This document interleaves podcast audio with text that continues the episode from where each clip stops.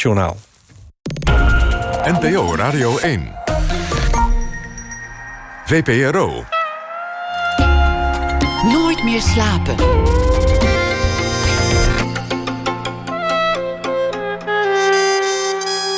Met Pieter van der Wielen. Goedenacht en welkom bij Nooit meer slapen. Er leek wat stof op te komen, maar Rob Kemps en Matthijs van Nieuwkerk hebben een soort revival van het Franse chanson veroorzaakt. En dat is natuurlijk goed nieuws. Voor Thomas Olimans, geboren in 1977, betekende de chansons als klein jongetje zijn kennismaking met de muziek via de LP's van zijn vader. LP's als Vive la France. Muziek bleef altijd zijn leven, sterker nog. Hij werd een van 's werelds meest gevraagde baritons. Een operazanger, speelde met de grootste dirigenten in de bekendste zalen de moeilijkste rollen met de beroemdste orkesten. Een glanscarrière. Zelfs in coronatijd wist hij nog nieuwe mijlpalen af te tikken. Zoals debuteren in de Berlijnse Staatsoper onder dirigent Daniel Barenboim. Dat uitgerekend hij een album met chansons brengt is ook weer niet zo heel raar, want hij zong altijd al even makkelijk Schubert als Harry Banning of een ingewikkelde hedendaagse opera naast een liedje van Stromae. Als het mooi is, is het goed. En dat vind ik een fijne houding. Niet eh, de meest voor de hand liggende chansons staan op de nieuwe CD trouwens. Bijvoorbeeld ook een lied van Michel Legrand uit de film Parapluie de Cherbourg om maar eens wat te noemen. En ook een liedje van Stromae. Thomas Oliemans, operazanger, chansonnier, geboren in 1977. Welkom, wat leuk dat je er, uh, dat je er bent. Dankjewel, leuk om hier te zijn. Is, is het nog een soort, soort drempel geweest om, om, om dit te gaan doen? Om, om het chanson serieus op te pakken? Nou, ja, ik, een kleine drempel. Omdat ik, ik, ik ben er, zoals je vertelde, eigenlijk echt mee begonnen. Dus toen ik een jaar of 12, 13 was, ging ik gewoon fonetisch die liedjes uit zitten zoeken. Zonder dat ik enig benul had wat het allemaal betekende. Maar het klonk fijn en ik zocht het op de piano uit. Dus ik deed dat altijd. Maar nou ja, ik ben echt de klassieke kant op gegaan. Ik ben klassieke zang gaan studeren en ook zanger geworden of gebleven, hoe je het wil noemen. En ik dacht, ja, ik wil nou ook niet zo'n zanger zijn die dan, kijk mij nou eens, ik kan ook nog heel leuk lichte liedjes of dit of dat doen. Want dat vind ik, er zijn nogal wat zangers waar ik dat zelf, uh, die ik fantastisch vind en dat niet altijd zo goed vind uitpakken. Dus ik wilde daar ook niet uh, ja, in, op zo'n soort bladzijde komen. Niet, niet een operazanger die het er even bij doet. Nee, omdat ik dat ook helemaal niet zo ervaar. Dus ook, dit is nu een cd geworden... en dat is voor mij ook helemaal niet een soort crossover. Nee, het is voor mij net zozeer wie ik ben... als uh, een cd waar ik Schubert op zing. Alleen dit is dan toevallig uh, Barbara, Michel Legrand... Uh, Jacques Brel of Gilbert Bécaud... met fantastische strijkers en fantastische andere muzikanten. Maar helemaal geen uitstapje naar een andere stijl.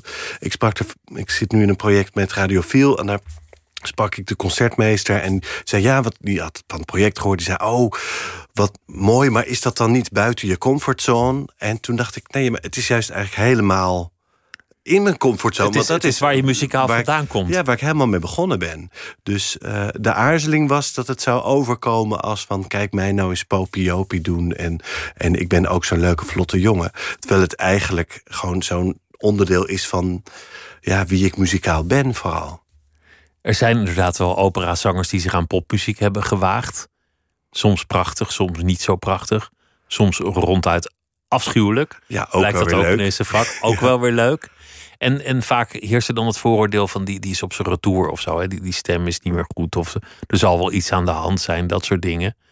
Dus dat was eigenlijk de aarzeling. Dat Nou, mensen dat beeld zouden krijgen. Ja, en dat het dus ook dan niet meer gaat over die muziek. Want ik, Dan gaat het over de uitvoerder. dan gaat het over een, een, een idee of over marketing of over een image. En het enige wat me interesseert in eh, sowieso in muziek eigenlijk is de muziek. Dus eh, eh, ik vind die liedjes ook prachtig en heel mooi om te spelen thuis, wat ik ook deed. Steeds. En natuurlijk vind ik het geweldig om het te doen met orkest. En we hebben gelukkig een heel stuk van de tour kunnen doen. Eh, die werd wel ruw onderbroken door bekende eh perikelen, zeg maar. Maar dat wel nog echt kunnen spelen. En dat is gewoon heerlijk. Dus welke aarzeling ik ook gehad mag hebben, dat is nu ook wel echt eh, weg. zeg maar. Overwonnen. Ja, Je, je zei, ik zocht die liedjes vroeger uit op de piano. ja. Dus je was in de eerste instantie ook een, een pianist. Nou, ik ben begonnen met uh, vioollessen toen ik een jaar of zes, zeven was. En dan brave Vivaldi en, en hele klassieke stukjes. En op een gegeven moment kwam er een piano in huis, omdat mijn broer pianoles kreeg. En toen dacht ik, hé, hey, uh, hier kun je in je eentje meteen alles op doen. De viool heb je toch altijd minstens een andere viool of een cello... of liefst nog meer mensen nodig. En dit kon gewoon meteen... Uh, ieder stuk kun je meteen helemaal spelen met een beetje oefenen. Of een beetje veel oefenen. Dus ik zat ook eigenlijk van het moment dat hij er stond... de hele dag achter die piano en gewoon te proberen. En dan te denken, hé, hey, ik hoor dit op de plaat. Hoe werkt dat dan? En, en Julien Claire zingt iets wat hierop lijkt. Dus dat is waarschijnlijk ongeveer dit. Dat klopte meestal niet erg. Maar uh, dat was wel gewoon puur op, op oren zoeken van... Uh, kan ik niet ook doen wat ik zo mooi vind? En je broertje speelde ook piano. Was dat niet vechten, wie er dan op het krukje mocht zitten? Ja, die speelde gelukkig ook heel goed tennis. Maar hij speelde ook wel goed piano. Maar ik moet zeggen dat ik... Ik kan me zeker achteraf uh, voorstellen dat het niet makkelijk geweest moet zijn... Om, om zijn uren te kunnen maken. Omdat ik er gewoon echt in mijn herinnering de hele dag achter zat. En je moeder en je vader speelden die ook instrumenten? Niet, niet echt. Nee, die deden wel mee met de pianoles ook, maar die, hadden niet van huis uit. Er, er, stond niet al een piano of er werd niet al drukcello gestudeerd terwijl ik nog in de wieg lag of zo. En zingen deed je er dan ook automatisch al bij? Dat, dat kwam gewoon vanzelf. Ja, daar had ik gewoon zin in. En ik denk dat ik ook vrij vroeg stembreuk gehad heb. Dus dat heb ik ook net. Ik heb ook nooit echt. Stembreuk is de, de, baard in de keel. Ja, de baard in de keel, precies.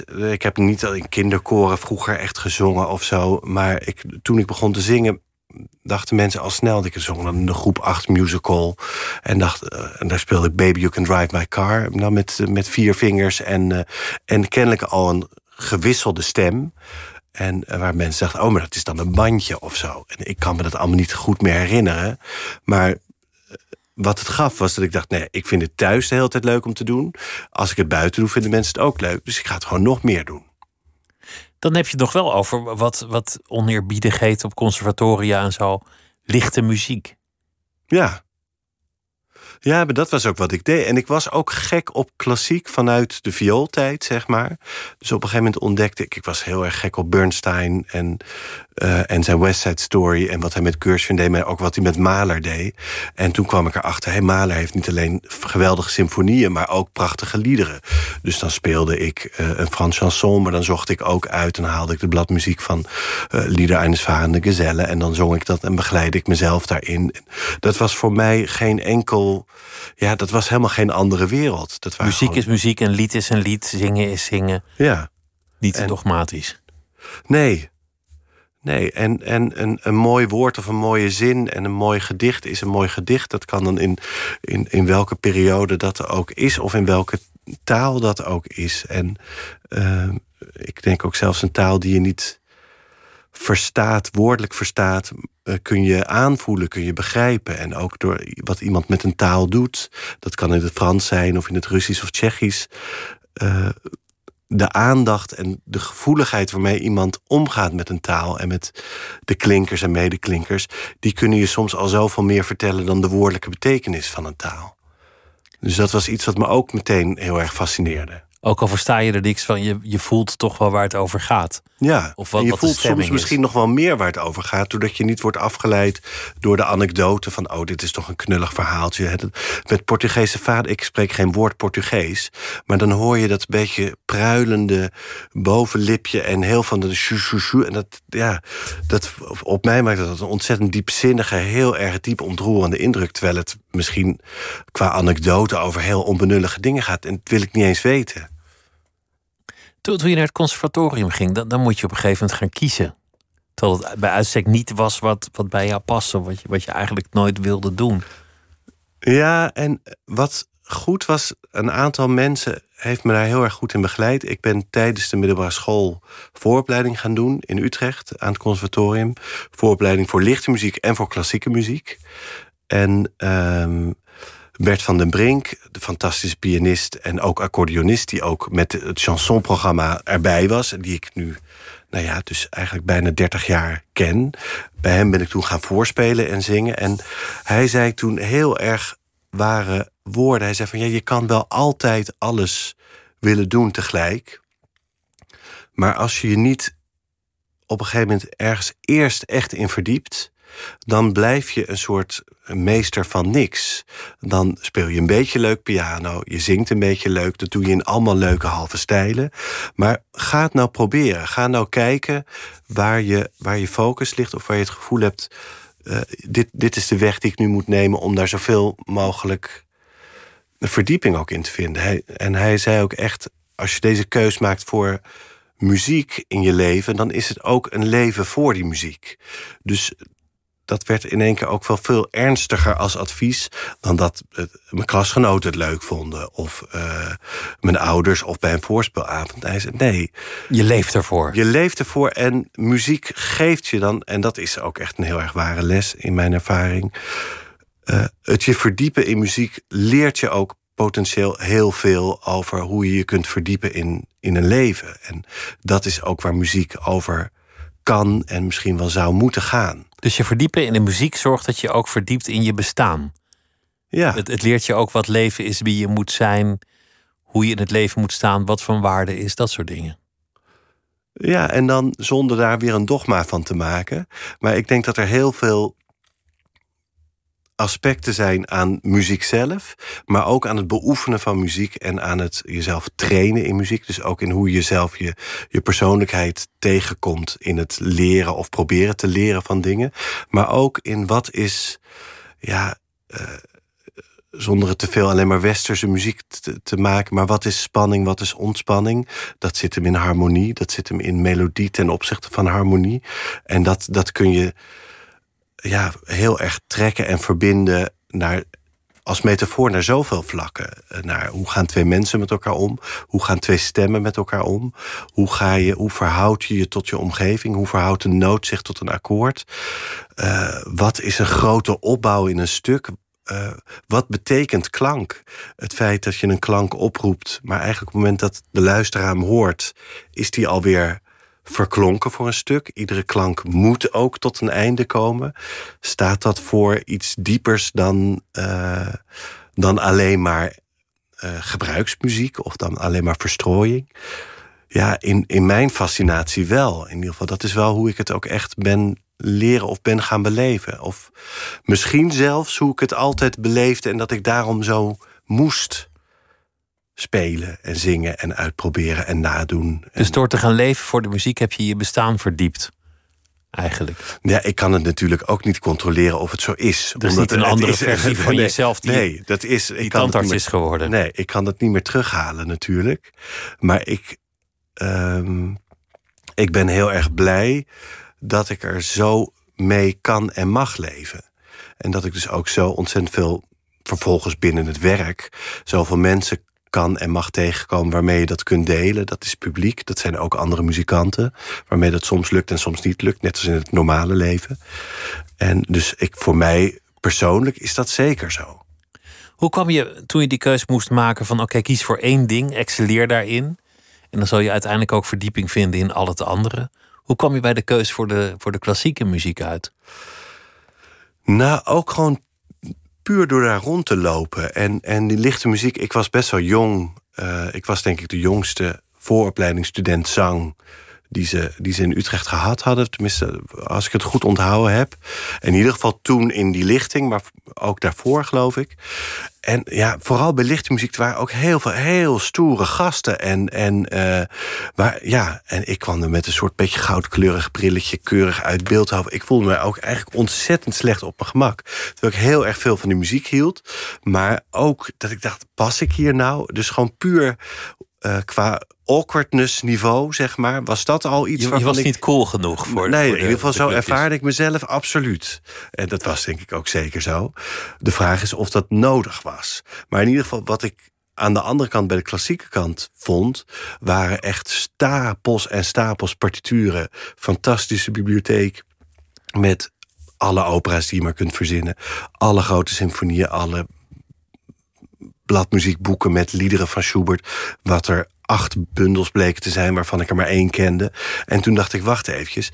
Daar in die vleugel van het gebouw... ik ben gek op die muziek, maar ik voel me echt super slecht op mijn gemak. En in die kant heb ik al deze boeken, deze bibliotheken vol. Dit is nog voor uh, dat uh, Google en dat soort dingen wijdverspreid waren, maar gewoon alleen al dat stof en die geur van die boeken al. Daar voelde ik me zo uh, prettig in. En ik was daar ook snel in. Ik kon snel lezen, snel leren, snel onthouden. Dus dat voelde voor mij als een enorm onontgonnen terrein waar ik gewoon heel erg veel aan verdieping snel uit zou kunnen halen. Oneerbiedig gezegd koos je er volmondig voor om gewoon een nerd te blijven. Ja, de nerd in mezelf een klassieke te omarmen. muziek nerd te ja. omarmen en, en je daar niet voor te schamen. Wat een goede keuze is natuurlijk. Ja, ik heb, ik heb uh, dat is terugkijkend is dat denk ik zeker zo. Maar ik heb het in ieder geval vooral als veel prettiger voor mezelf ervaren. Niet zozeer als, als nerdig. We gaan luisteren naar, naar één stuk wat je hebt gespeeld. En, en dit is eigenlijk ook, als je het over nerdig hebt, ben ik, ben ik heel blij dat je dit op je, op je album hebt gezet. Want het is een soort guilty pleasure. Om, omdat die, die film, die heb, ik, die heb ik al zes keer gezien. Die vind ik zo prachtig. Maar als je dat tegen mensen zegt, als ze het al kennen, dan, wordt er soms ook een beetje geproest. Omdat ja, het is een gezongen film uit, die, uit de vroege jaren ja, 60. Maar het en... is zo geniaal goed gedaan. Ik bedoel, je hebt het over Parapluie de Cherbourg Ja. van Jacques Demy, uh, regisseur en tekstschrijver. En Michel Legrand, die de muziek daarvoor schreef. Het was zijn grote doorbraak, zijn grote opstap naar Hollywood toe. En hij, trouwens, klassiek geschoold pianist en componist. Hij had les gehad bij Nadia Boulanger, die ook de lerares was van Stravinsky, van Bernstein zelf trouwens ook. Misschien wel de grootste muzieklerares die ooit geleefd heeft. Ja. Als je ziet wie zij allemaal Dat is onderwezen echt heeft. ongelooflijk. En hij kreeg daar altijd op zijn donder, omdat hij daar dan jazz-improvisaties had te doen. En hij is natuurlijk goed terechtgekomen. Maar die film is gewoon geweldig. En nog bloedjonge en bloedmooie Catherine Deneuve zit daarin. Hoe die haar tegenspeler heet, weet ik niet. Maar die is volgens mij ook vrij vroeg echt overleden. Die heb ik, die heb ik daarna niet meer zo veel Nee. gezien. Maar volgens mij komt het ook puur omdat hij er ook fysiek niet meer was, zeg maar. Maar, Maar al die mensen die shot- meningen hebben over, over die film, die. die ja, wat, wat je wil zeggen is trouwens helemaal waar. Ieder shot is raak. En het is een Ja. soort dans van paraplu's en, en, en dat soort dingen. Maar mensen die het niet begrijpen, die, die zien ook eigenlijk niet de mooie wrange ondertoon. Nou, het, Het is een heel. Het Precies. cynisme, de kritiek op het systeem. Op burgerlijkheid, op, op de, oorlog in de Algerije die dan speelt. Het zijn natuurlijk ook dingen die wij ook niet meer zo per se op ons netvlies hebben staan. En het is ook echt een film die je gewoon op een scherm moet zien. En niet, eh, niet op de iPad of de laptop, zeg maar. Dat is dus ook, komt er dan ook nog bij, denk ik. Ja, op een groot doek. En, en dan. Ja, mensen die oppervlakkig waarnemen zullen zeggen: het is allemaal mierzoet. Maar dat is gewoon een, een voorbeeld van het niet snappen. Ja, precies. Dan snap je het nee, niet. Nee. Het, liedje dat jij hebt opgenomen is het bekendste stuk. En dat is eigenlijk dat, dat, dat ze elkaar eeuwige trouw beloven. En dat is meteen ook de basis. eh, dit, is, dit is een spoiler, maar na 60 jaar mag je alles spoilen. Van, van, van Ja, wat later ja, natuurlijk het bedrog zo spoilervrij. blijft. Ja. Maar, maar dit, ja, dit stuk is, is zo onvoorstelbaar mooi. We gaan luisteren.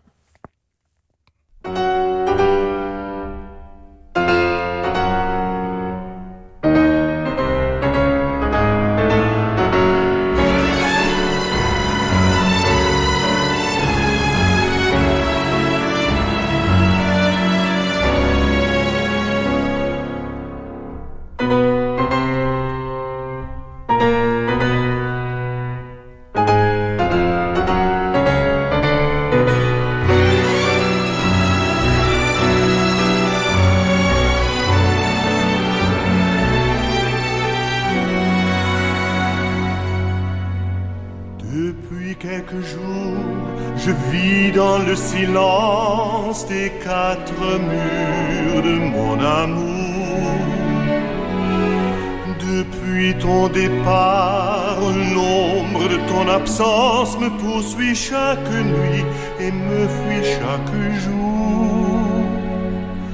Je ne vois plus personne, j'ai fait le vide autour de moi. Je ne comprends plus rien parce que je ne suis rien sans toi. J'ai renoncé à tout parce que je n'ai plus d'illusion de notre amour. Écoute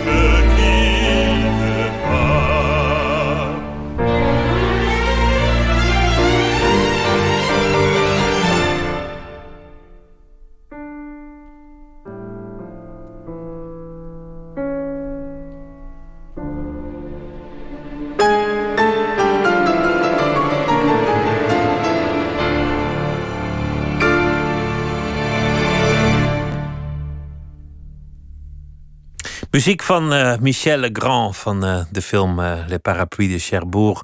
Uitgevoerd door Thomas Olimans, operazanger, ja, gewoon zanger van allerlei dingen. En chansonnier met een, nieuw album met allemaal Frans repertoire. Ja, ik vind het ontzettend mooi stuk dit.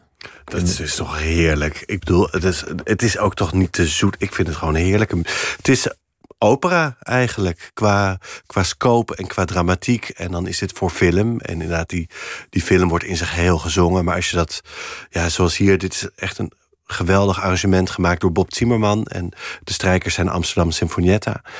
Eh, ja, het gewoon eh, een luxe om te, te kunnen en te mogen doen als, als zanger en, en pianist dan in dit geval. Dat te, te spelen en, en die, die golven van die melodie te laten komen. Die, die Michelle Legrand die heeft later in, in New York dan gespeeld met Miles Davis, Duke Ellington, met John Coltrane. Noem ze maar. Het is onvoorstelbaar. De lijst jazzmuzici die kwam opdraven als hij zei: Wie heeft er zin om, om een partijtje mee te blazen? Ja. Het heeft echt een, een geniale carrière gehad later. Het, is- het is wel, wel leuk dat er nu ineens in Nederland, volgens mij dankzij Rob Kemps en Matthijs, een soort revival van het Franse chanson in gang lijkt te zijn gezet. Dat het repertoire weer actueel is geworden. Ja, terwijl in het geval van in ieder geval ons album, zeg maar met Sinfonietta en mij, is dat echt puur toevallig dat dat zo is. Want dit is, hadden jullie al heel lang geleden in Dit- gang dit gezet. zit al natuurlijk. 2,5 jaar in de planning. Ja. En opeens, volgens mij waren we aan het afediten of mixen van de CD-opnames. En iemand stuurt een linkje door. Kijk nou wat er nu voor programma is met Matthijs. En dat stond ook helemaal niet bij ons op de radar. Eh, dus ja, nee. Hoe meer aandacht voor het Frans chanson of voor goede muziek sowieso, is sowieso goed, eh, vind ik. Dus het, en dit is een mooi toeval.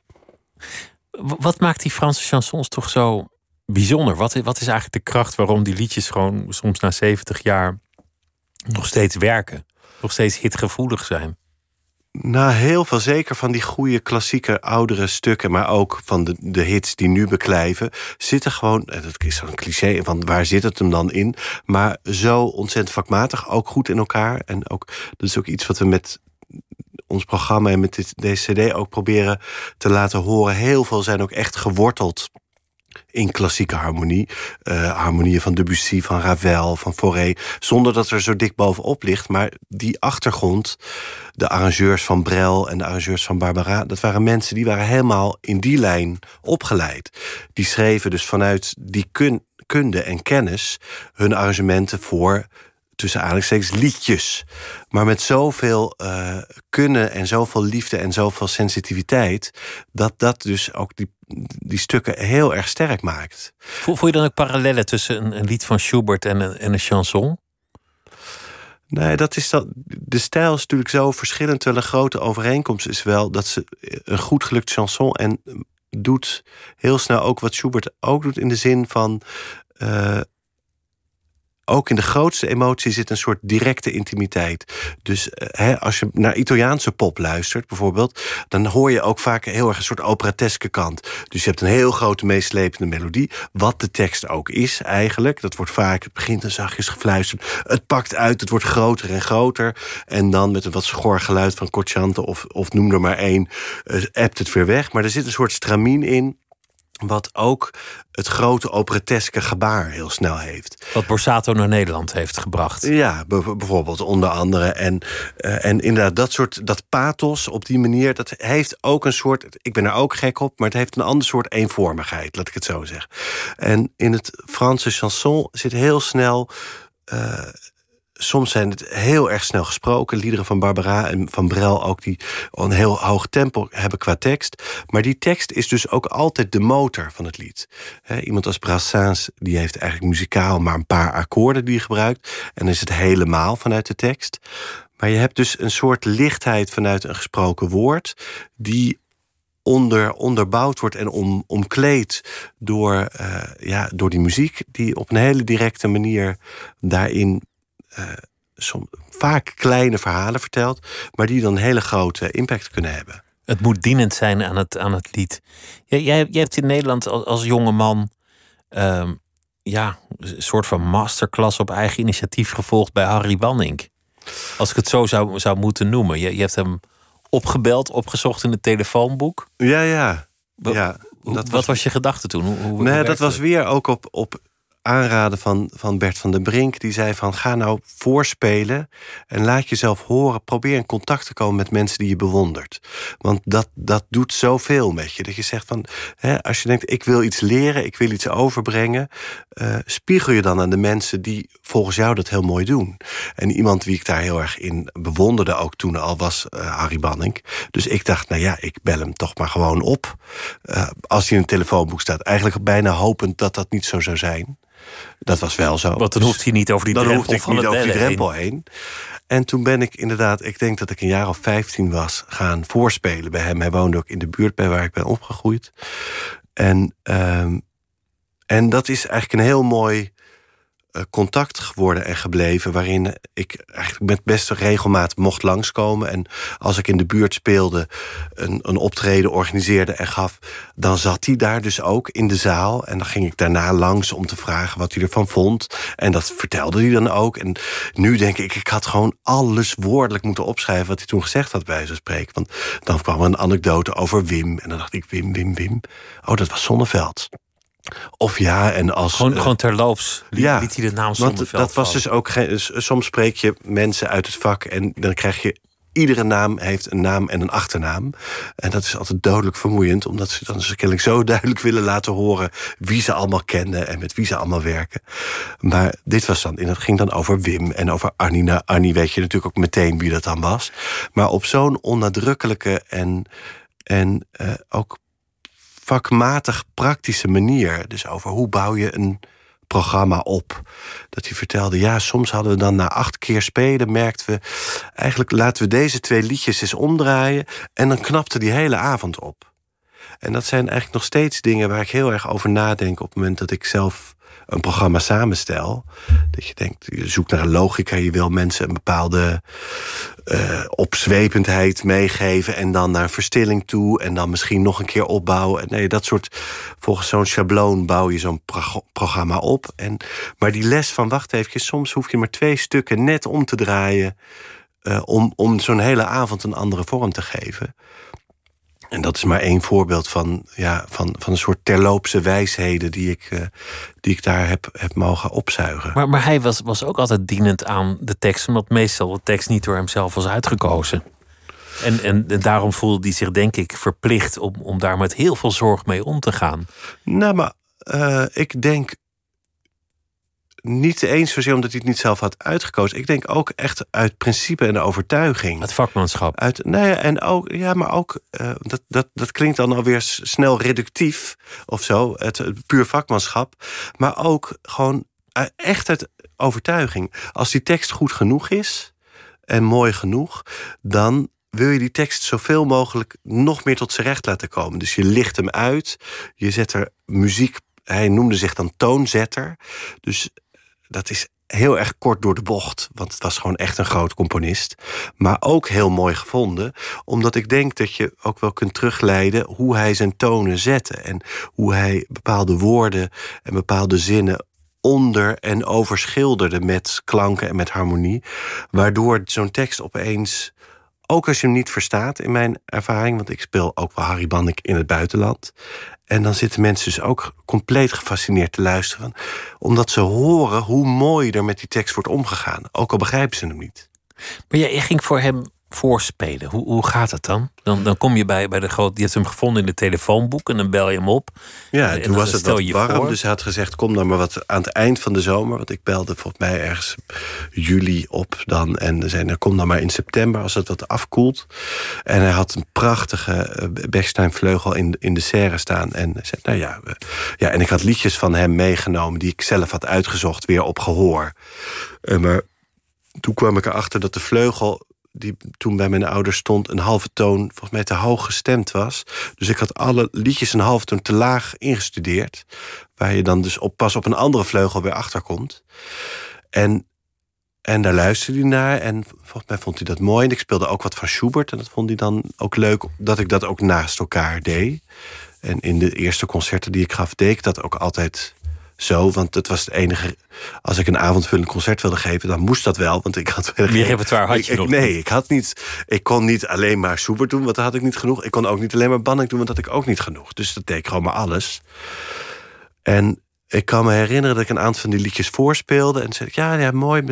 Misschien wil je over ik weet niet meer hoe lang, maar nog eens terugkomen dan. Want dan, dan zoek ik nog wel wat op. En toen kwam ik terug. En toen had hij de bladmuziek van die liedjes die ik voor hem gespeeld had klaargelegd. En zeiden ja, daar en daar had ik toch een wat ander akkoord zelf bedacht. En ik geloof eigenlijk dat dat wel geslaagd was. Dus je werd eigenlijk heel, heel vriendelijk een beetje op de vingers getikt. Nou ja, en, maar inderdaad zonder tik. Maar gewoon laten zien, uh, op een bepaalde manier alles kan bestaan. Maar uh, kijk nou hier eens naar. En dat was gewoon een heel grote les. Want het, was natuurlijk, het waren veel betere akkoorden. Want mijn, ook mijn niveau van eh, muziek uitzoeken was nog helemaal niet zo ontwikkeld. Maar, Dus maar dat- zo, zo denkt een componist dus. Die denkt gewoon, ja, die, die noot staat daar niet voor niks. Ik heb daar een hele middag, of misschien wel langer, over nagedacht. Ja, en, Komt er een zanger en die doet het ineens anders. ja. Nou, en, en dat was voor mij ook een heel grote en goede les. Ook op het moment dat ik naar Schubert of naar Schumann kijk. Eh, zeker omdat ik vaak zo makkelijk snel iets kon instuderen of spelen. Dat ik dacht, ja, maar dat, nu speel ik eigenlijk heel snel heen over de aandacht die deze noot moet ook deze noot zijn. Waarom zou dat nou zo zijn? Waarom zet Schubert hier nou een akkoord onder met maar drie tonen en niet met vier? Wat hij twee maten later op dezelfde plek wel doet. En dan zit je te denken, ja, hier moet geen accent. Dit is een zwakke lettergreep of een, een, een, een- net een andere klemtoon. Dus dat soort gevoeligheden, doordat Harry Banning daar zo precies in was en ook me daar heel op een heel zachtaardige manier maar op wees en dat liet ontdekken of in meenam, zeg van ja, nee, als je die klemtoon daar legt, dan is het betekent het niet meer hetzelfde. Dan dacht ik, ja, dat klopt natuurlijk ook. En dat scherpte ook mijn gehoor en mijn blik. Eh, in ieder geval in ieder geval elke keer als ik eraan denk. Die akkoorden Eh, ondersteunen de betekenis. Zo- Zoals Schubert soms ook mineur, major kan verwisselen. Om, om zeg maar de stemming die in het liedje of die in het verhaal zit te onderstrepen. Ja, te onderstrepen of net, eh, net eh, een veel treurigere tegenkleur te geven dan de tekst doet vermoeden. Zeg maar, ik zit hier alleen, maar het gaat prima met me. En opeens hoor je net heel even een mineurklank tussendoor.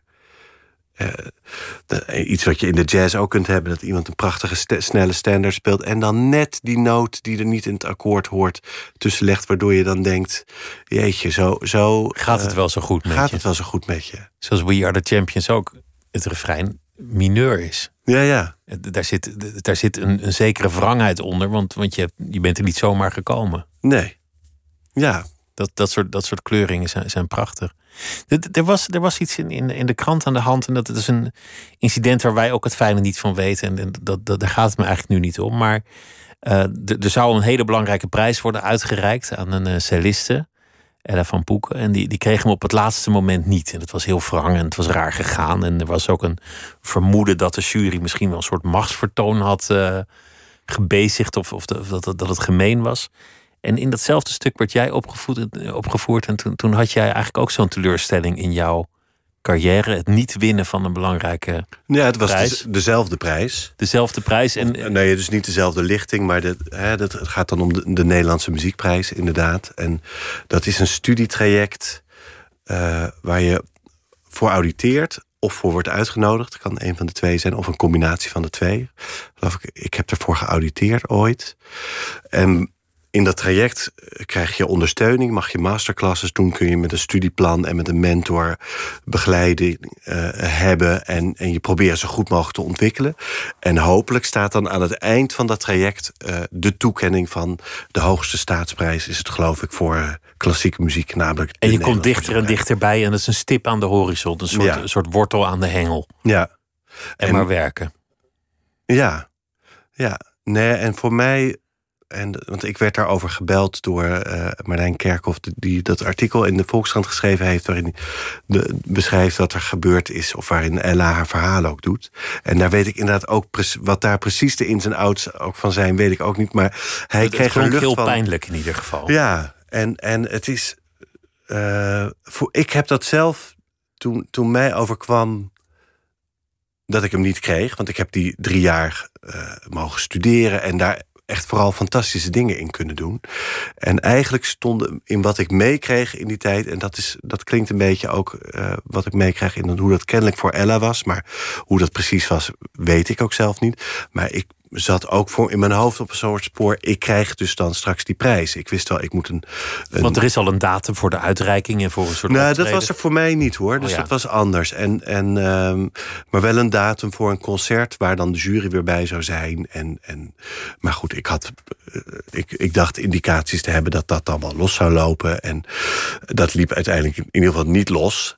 En, um, en het is voor mij echt een sleutelmoment geweest dat ik dacht: ja, wacht eventjes ik had heel veel werk toen al. En ook op allerlei plekken. En uh, kreeg toen ook een beetje te horen van... ja, we, uh, leuk voor je ook al dat werk. Maar ja, wij, wij zien het toch niet echt als... voor ons is het het eigenlijk niet. Dat was een beetje het verhaal, heel in kort bestek, zeg maar. Wat toen kwam. En toen dacht ik zoiets... voor jullie is het het niet. Nou ja, laat dan maar.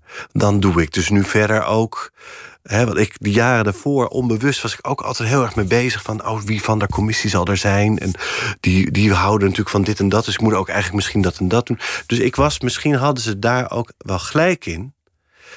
In de zin dat ik in die tijd misschien veel te veel bezig was met willen voldoen aan wat men van mij wou in, in dat vak. Of wat die commissie misschien van mij wou. Mooi voorspelen, mooi voorzingen. Mooi, en, en volgens dit, want zo'n programma dat. En ik ben dan zanger, dus je, je moet dan in al je talen wat doen. En dan stel ik dat zo. zo. In ieder geval, het was heel erg ook als ik eraan terugdenk, wel buitenkant gedreven. Dat ik dacht, wat moet ik er, hoe moet ik slagen? En muziek gaat helemaal niet om slagen. En uh, muziek gaat om, uh, vooral om muziek natuurlijk. En natuurlijk wil je dat een concert slaagt in de zin van dat je overbrengt met een stuk wat je ermee wil overbrengen. Dat je het uh, zo goed als je kunt en uh, zo goed als hopelijk wie dan ook kan of niemand kan. Maar, maar het is spelen. niet zo, zoals, zoals met een hardloopwedstrijd dat er, dat er iemand met een vlag en een stopwoord staat die zegt jij, jij was de beste. Nee, want dat is ook zo vreselijk in mijn bescheiden mening aan zangconcoursen of zelfs pianoconcoursen of muziekconcoursen zo snel is iets wat een beetje over de hele klassieke wereld hangt. In, in, bij sommige recensenten, bij een deel van het publiek, dat, dat, er, dat er vanuit een soort stramien wordt gekeken op een heel oordelende wijze.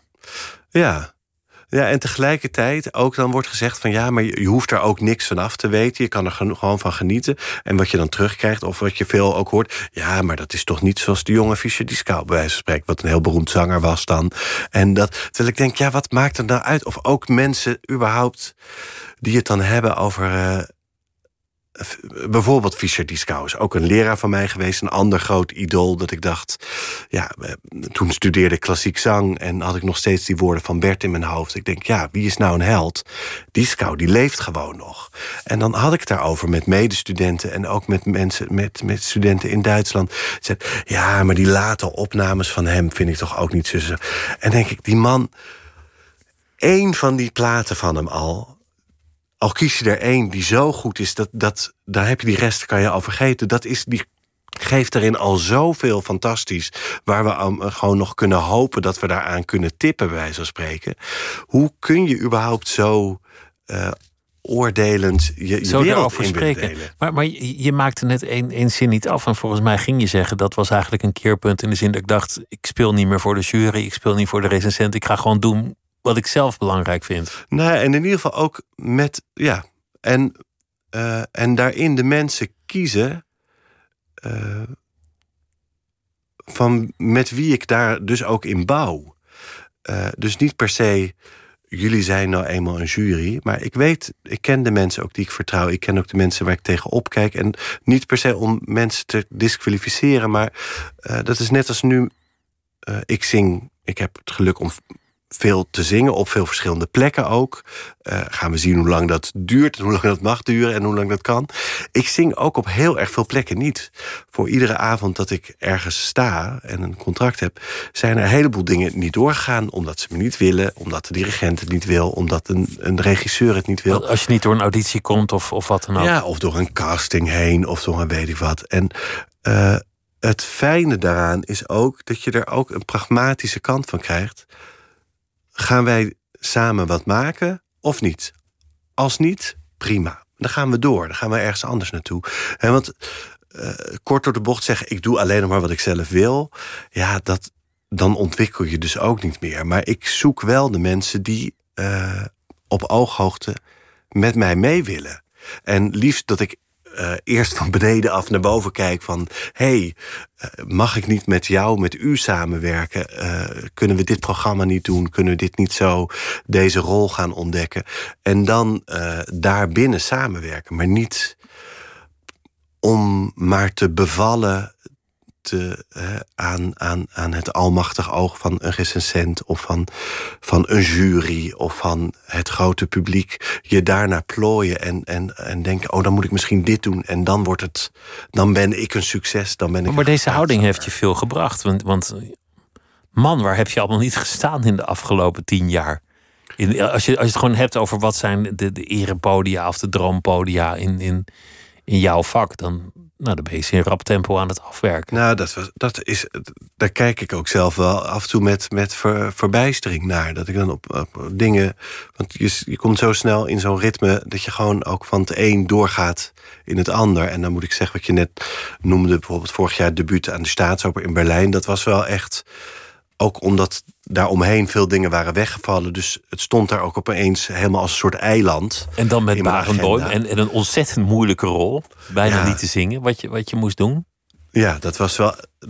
Toen stapte ik ook op zondag in het vliegtuig met het idee van, nou ja, in het ergste geval ben ik dus dinsdag weer terug. Want ik wist maandag heb ik een eerste repetitie met Barenboim. En die was tot vrij laat s'avonds. Dus ook al zou die het dan vreselijk vinden... ik zou niet meer de laatste vlucht op maandag terug kunnen hebben. Dus ik dacht... Als zo spannend was het. Ja, ik was, ik was echt in jaren niet zo nerveus geweest... voor, uh, voor wat dan ook, eigenlijk. En het fijne daaraan is ook dat op dag drie, ik ging dus niet op dinsdag terug naar huis. Uh, maar dag drie, woensdag, hadden we een soort doorloopje. En, want hij was echt flink van de tempo houden. En gewoon een, doorloop van een kwartier.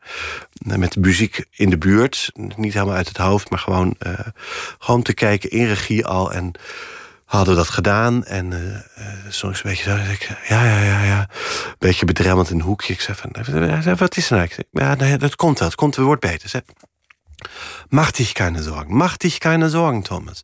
Das wird nicht leichter. Dus, en zelf bulderende lach had hij toen. Zij maak je geen zorgen, maak je geen zorgen. Het wordt niet makkelijker. Het is gewoon een godsonmogelijk moeilijk stuk. Ja, en het was zo ontwapenend dat ik ook dacht: ja, dat gestres en dat geduw in mijn hoofd en, en in, mijn, in mijn lichaam bij spreken. om het maar goed te doen en om het maar voor elkaar te krijgen. dat helpt sowieso niet. Stress is alleen maar een, een, handicap eigenlijk. Ja, en kost energie. En kost alleen maar tijd en energie en onrust. Dus uh, hij had daar een aantal van dat soort dingen ook. Dat hij zei van, hey, ja, niet een fout corrigeren voor je hem gemaakt hebt. Wat bijna een soort uh, aforisme wordt. Maar je, je kunt, als je weet, nu komt er in de muziek een heel moeilijke plek, kan je soms uh, daar al zo op gaan concentreren en focussen, dat je een mooi moment daarvoor, bij wijze van spreken, om zeep helpt. Of niet de kans geeft om te ontstaan, omdat je zo bang bent om die fout te maken. Of meestal, meestal gebeurt het ook wel daarna. Dus, dus, dus dat na de moeilijke uithaal een makkelijkere uithaal wordt verklooid. Omdat ja, je denkt, ja, ik had Ja, ik had hem. Ging goed. Wat, wat nieuwslezers met een moeilijk woord hebben. Als er in het journaal een heel moeilijk woord zit. paard en dan gaat uh, gewoon... Die gaat goed en dan, dan vorst gaat dan verkeerd. Ja. En vorst wordt dan frost. Ja. Nee, maar... En dat was ook een heel... Ja, het is bijna zen-achtige opvatting van je kan wel bang zijn om die fout te maken, maar misschien maak je hem wel niet. En als je hem maakt, kun je hem altijd nog corrigeren. Maar je moet wel de mogelijkheid, je moet jezelf ook de kans geven dat je het goed doet. En wat als er dan een, een recensent de volgende ochtend schrijft van. Terwijl je echt een topavond had en een staande ovatie en je, je moest drie keer terugkomen. En, en iedereen was euforisch en de afloop was er champagne. En de volgende ochtend staat er in de krant. Ja, die oliemans, ik voelde het helemaal niet. Nou ja, dat heb je gewoon. Dat hoort er gewoon bij. Ja, ik heb het. Ik, ik zong uh, de rol van Chonard in La Bohème in, uh, in Londen, in Covent Garden. En dat was ook een fantastisch project met uh, Georgiou en, en Alanya stonden daarin. Nou, ze hele grote namen. En, en, en ik had daar een aantal echt ook wel gelukkig, moet ik zeggen. Want anders had ik dat misschien wel moeilijk gevonden. Maar een aantal echt hele leuke, mooie recensies ook over. En, en ook één die dan in één zin zei... Uh, hoe de compleet stemloze Thomas Olimans op dit podium verschenen is, zal voor altijd een raadsel blijven. En toen dacht ik, ja, die zat kennelijk op een andere plek. Want uh, dus precies dezelfde avond had een tegengestelde recensie van een andere journalist, zeg maar. Zo gaat het gewoon. Ik heb ook wel eens een hele goede recensie gehad over iets dat ik dacht. Maar het, het nou, raakt je niet. Je, je wordt er niet meer emotioneel van. Het, je, je kan daar overheen komen.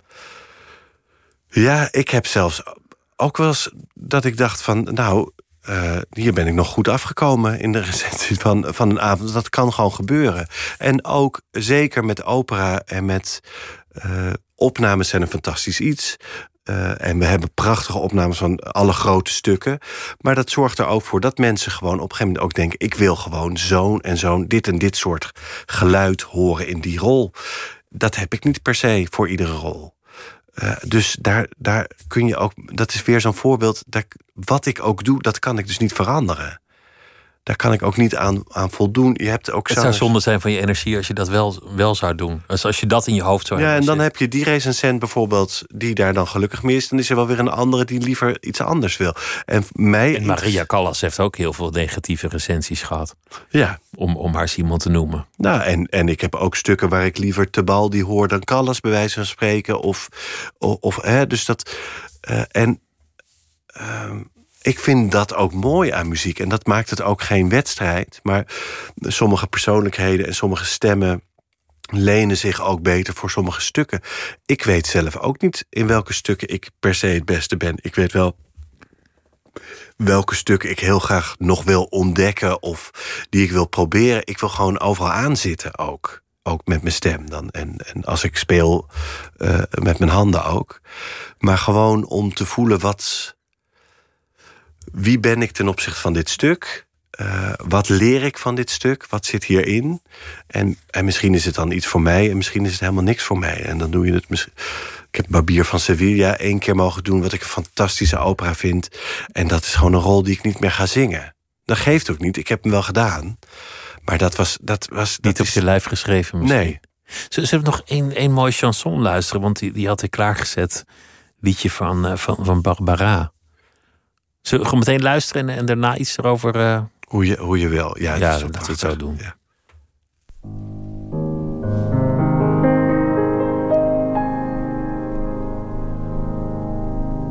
Voilà combien de jours, voilà combien de nuits, voilà combien de temps que tu es reparti. Tu m'as dit cette fois c'est le dernier voyage. Pour nos cœurs déchirés, c'est le dernier naufrage. Au printemps tu verras, je serai de retour. Le printemps c'est joli pour se parler d'amour. Nous irons voir ensemble les jardins refleuris et déambulerons dans les rues de Paris. Dis, quand reviendras-tu? Dis, au moins le sais-tu?